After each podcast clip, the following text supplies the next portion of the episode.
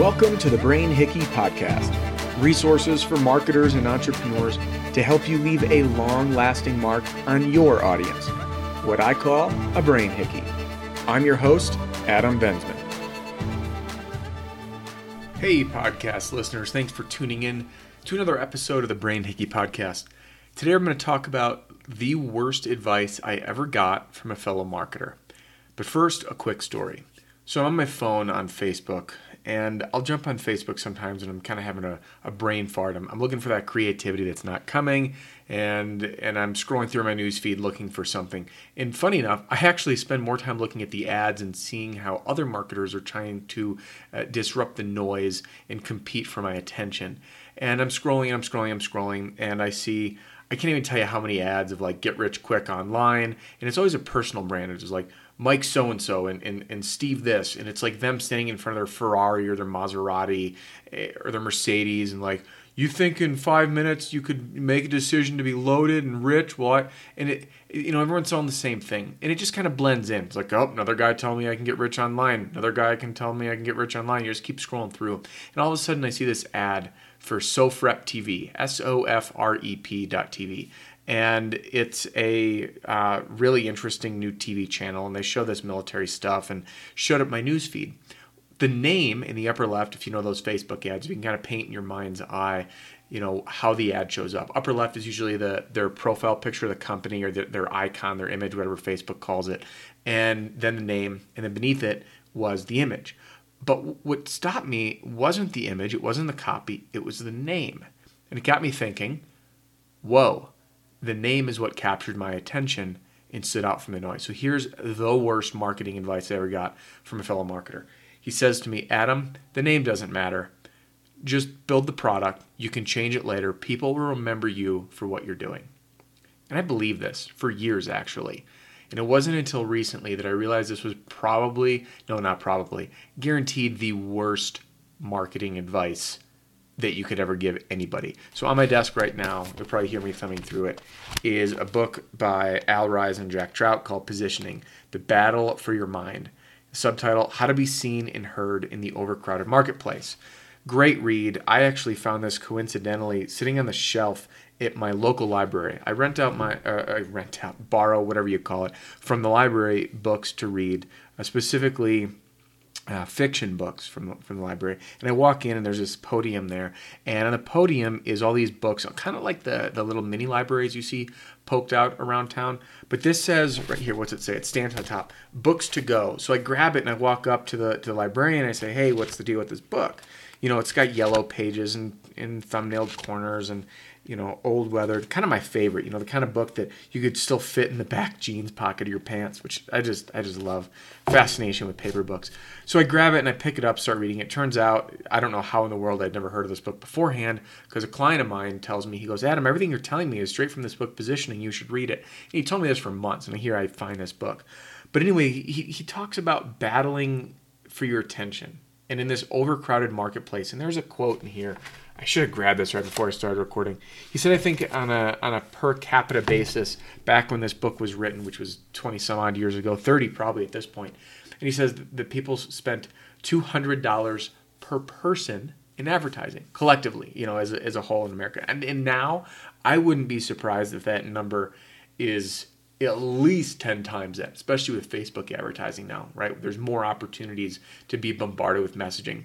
And it is so impossible to capture any audience's attention because we're competing. When you're on your phone, even, you're being bombarded with push notifications from apps. When you're listening to Pandora or Spotify, there's ads. When you're on Facebook or Instagram or Twitter, there's ads. Now, if you what I I don't know how I never noticed this till recently. In Gmail, I was looking through. You know how it categorizes. If you use Gmail, you have your, like your inbox, social, and promotions. They're putting ads inside your your your um, these categories of your inbox and your social and your promotions tab. Everywhere is bombarded with messages. And we need to look for any competitive edge that we possibly can have to capture someone's attention. And everybody's different. You'll look at studies that show, um, you know, hey, the the image, the ad creative is more important than the copy, or this is more important, the call to action is more important, the colors are more important, whatever it is. And I had an opportunity to chat with one of my clients. Uh, his name's Nick. Nick is absolutely brilliant Facebook marketer. He's done some incredible stuff. And I asked him, I said, Nick, what's more important with the ad, the copy or the image?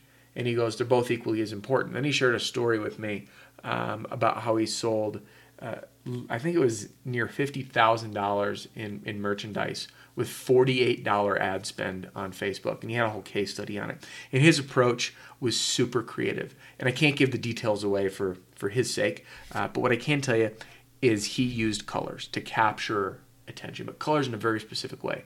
So the point is is that com- depending on the layout, right? I told you on Facebook, I found this SoftRep TV or SoftRep, however you pronounce it, and that's what captured my attention and going back to this whole worst marketing advice I ever got was the name doesn't matter. Okay, come on now. Think about it.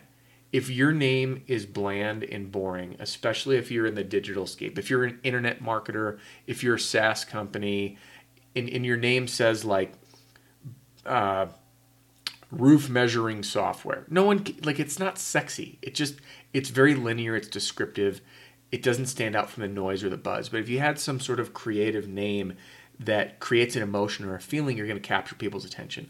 So the takeaway is yes, your name matters. And by the way, your name matters a lot.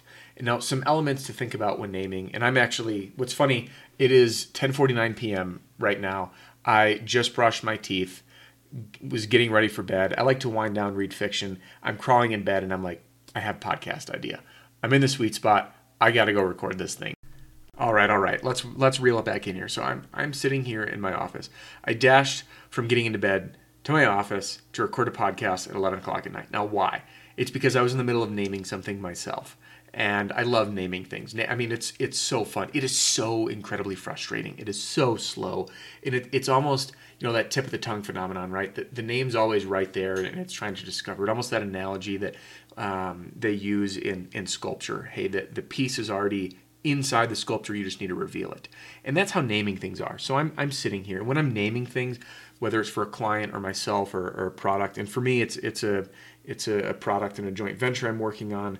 And I'm sitting here trying to think of this name, right? And the name has to do these few components, which I'll tell you about in a second. And uh, it won't click yet. And I feel it, like it's there and I look back to naming Brain Hickey, which is fun. I love it because it just it rubs some people the wrong way. They're not my client. They're not my customer. Those that get it, like it paints this picture in your mind, right? It tells a story. If you're an internet marketer, if you're trying to have memorable messaging for your audience, and you hear Brain Hickey, it, it, it you cannot help it that some image comes up in your mind. It tells a story of what you do, right? It is implanting an impression on the brain, and it's memorable, and you can anchor it to what a real hickey is. So let's talk about some important elements with naming conventions. Um, number one is anchoring. So if you if you if you want to have a semi-descriptive name that kind of says what you do, but you don't want to use the exact words like Adams Concrete Paving Service, you know, or something like that. You can you can use anchoring. And anchoring, I've talked about in other podcasts, is taking a well-known concept and pivoting around that. So let's say it was the first heated blanket that ever, you know, was created. And it's hard for you to try to say, hey, this blanket generates its own heat. You know, you could say, like a warm fireplace snugged up around you automatically, you know. So we're anchoring to the warmth of a fireplace. It's an emotional experience. Everyone thinks of being cozy in front of a fireplace, wrapped up in a blanket. Uh, unless it's you're you know maybe you're in Arizona in the summer and you're sweltering hot, you're not going to think of that. But you've had that experience at some point, so you can anchor to it. Now the other thing about naming is creating an emotional response. Emotional responses are going to be much stronger than intellectual responses. So don't have a really heady name. Don't have something that's super tough to to try to wrap your mind around. Um, make it simple. Make it emotional. And that emotional response is what intrigues people. All right. The other thing, tell a story. Like Brain Hickey, it tells it is two words, but it tells a story. And it's memorable. Tells a story and memorable. So those are really two powerful things. Now, SoftRep TV, that that captured attention not from storytelling and not from emotion, but from a creative use of one their, their graphic design, but two S O F R E P. There, it, it's a made up word, right? So it, it caught me on my heels, and it's funny because it was it was more of like an inquisitor, like it caught my analytical mind and, and said, what does this mean? I've never seen this combination of letters before. So those made up words can be really effective. You know, I'm sitting here at my desk, I've got three monitors, and Slack is up on one monitor. Slack, great name, love it. Um, slack it to me. And, and you hear even people use that as, as like an action word, right? Yo, slack it over, man, uh, when you're working with, with people. So topics again, anchoring, being memorable, telling a story, playing on emotions. Now, here's some things that you also need to keep in mind. I named a former company mine. It's still active. I still sell products on there, uh, and I still work with that industry just a little bit. It's called the Roof Strategist.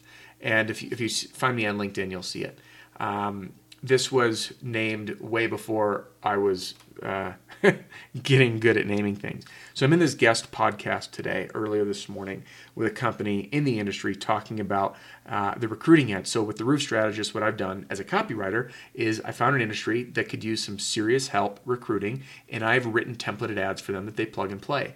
And the, and the reason I'm selling them is I had clients hire me to write them and I was able to test a whole bunch and I refined them and I said, hey, I can make these pretty generic where you just plug in a name here and, and your company name here and this information and uh, they're dummy proof and they're highly effective. So I sell those on the Roof Strategist website. And I'm sitting here in this podcast and the interviewer's name's Jim. Jim goes, Adam, you know, where can our listeners find your products? And, and I set up a special discount for their audience. And, uh, he says, "Hey, you know, what's the website?" And I and I tell him, and he and he laughs and he goes, "All right, we'll put that up on the screen because it's going to be a visual thing on YouTube as well, you know. So he'll have the the notes to to show the website." And I laughed with him after he stopped recording on our Skype call. I said to him, I said, "Jim, you know what's funny is every time I say that now, I picked the wrong name. Strategist is a very long word. Strategist. One, two, three. Yeah, there's a lot of too many syllables, and there's a lot of room for typos. So my website is theroofstrategist.com. By the way, roofstrategist.com also forwards. But my email for that is adam at roofstrategist.com. And, and that's a tough one, right? People aren't going to write that down from memory. You have one typo. I even have typos entering it in. So, hindsight, horrible idea. Rebranding on the forefront. So, make sure your name is easy to take from a phone call or in passing, and someone's going to remember it and be able to enter it online and land on your website without typos and errors. The other thing is mixing up S's and F's. You know, when you're on your cell phone and, and, and people have to, to, to ask you to spell something, and you're like, no, no, no, no, no, not something with a C, something with an F or an S, and it all kind of blurs together. So try to avoid all of those. Um, Uh, words that are really tough to enunciate, if it can't come through clearly, you're going to struggle a lot, a real lot. So easy to say, short, powerful, story driven, emotionally driven, anchor to a new concept. And another key piece to, to, to note here is to have short and punctual names. Brain Hickey. All right, short, powerful if I said, even just adding the word the, it, it, it elongates it too much.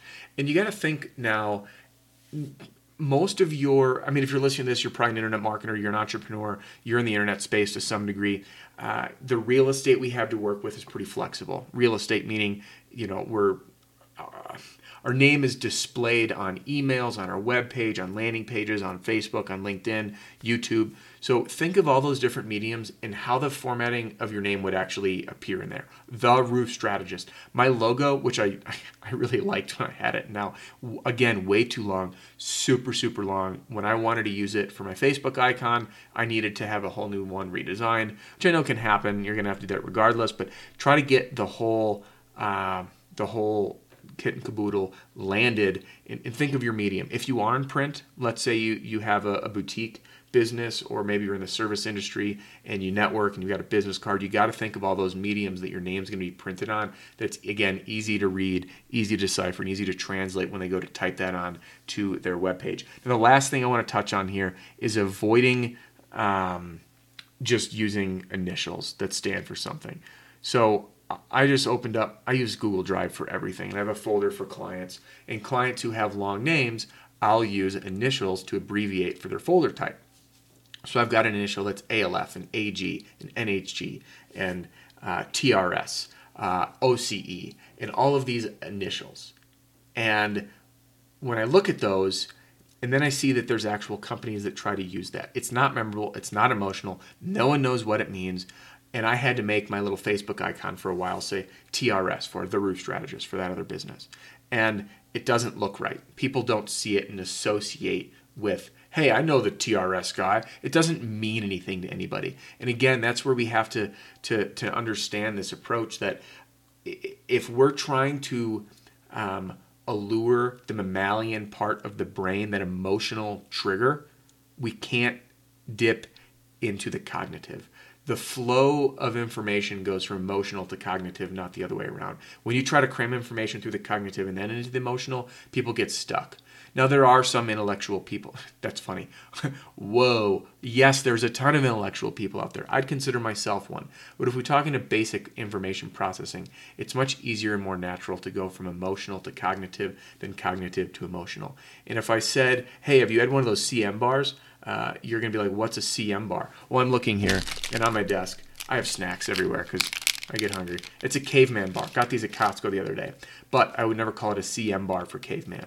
So again, use real names. Don't use use acronyms. They are uh, can really really stunt you. So don't take the worst advice that I ever got from marketer that said that the name doesn't matter. And think of it the opposite. Hey, remember when Adam told me the worst advice he ever got from marketer was that the name doesn't matter? That was horrible. So think the opposite. The name really does matter. And go ahead, listen back to this podcast for some more inspiration.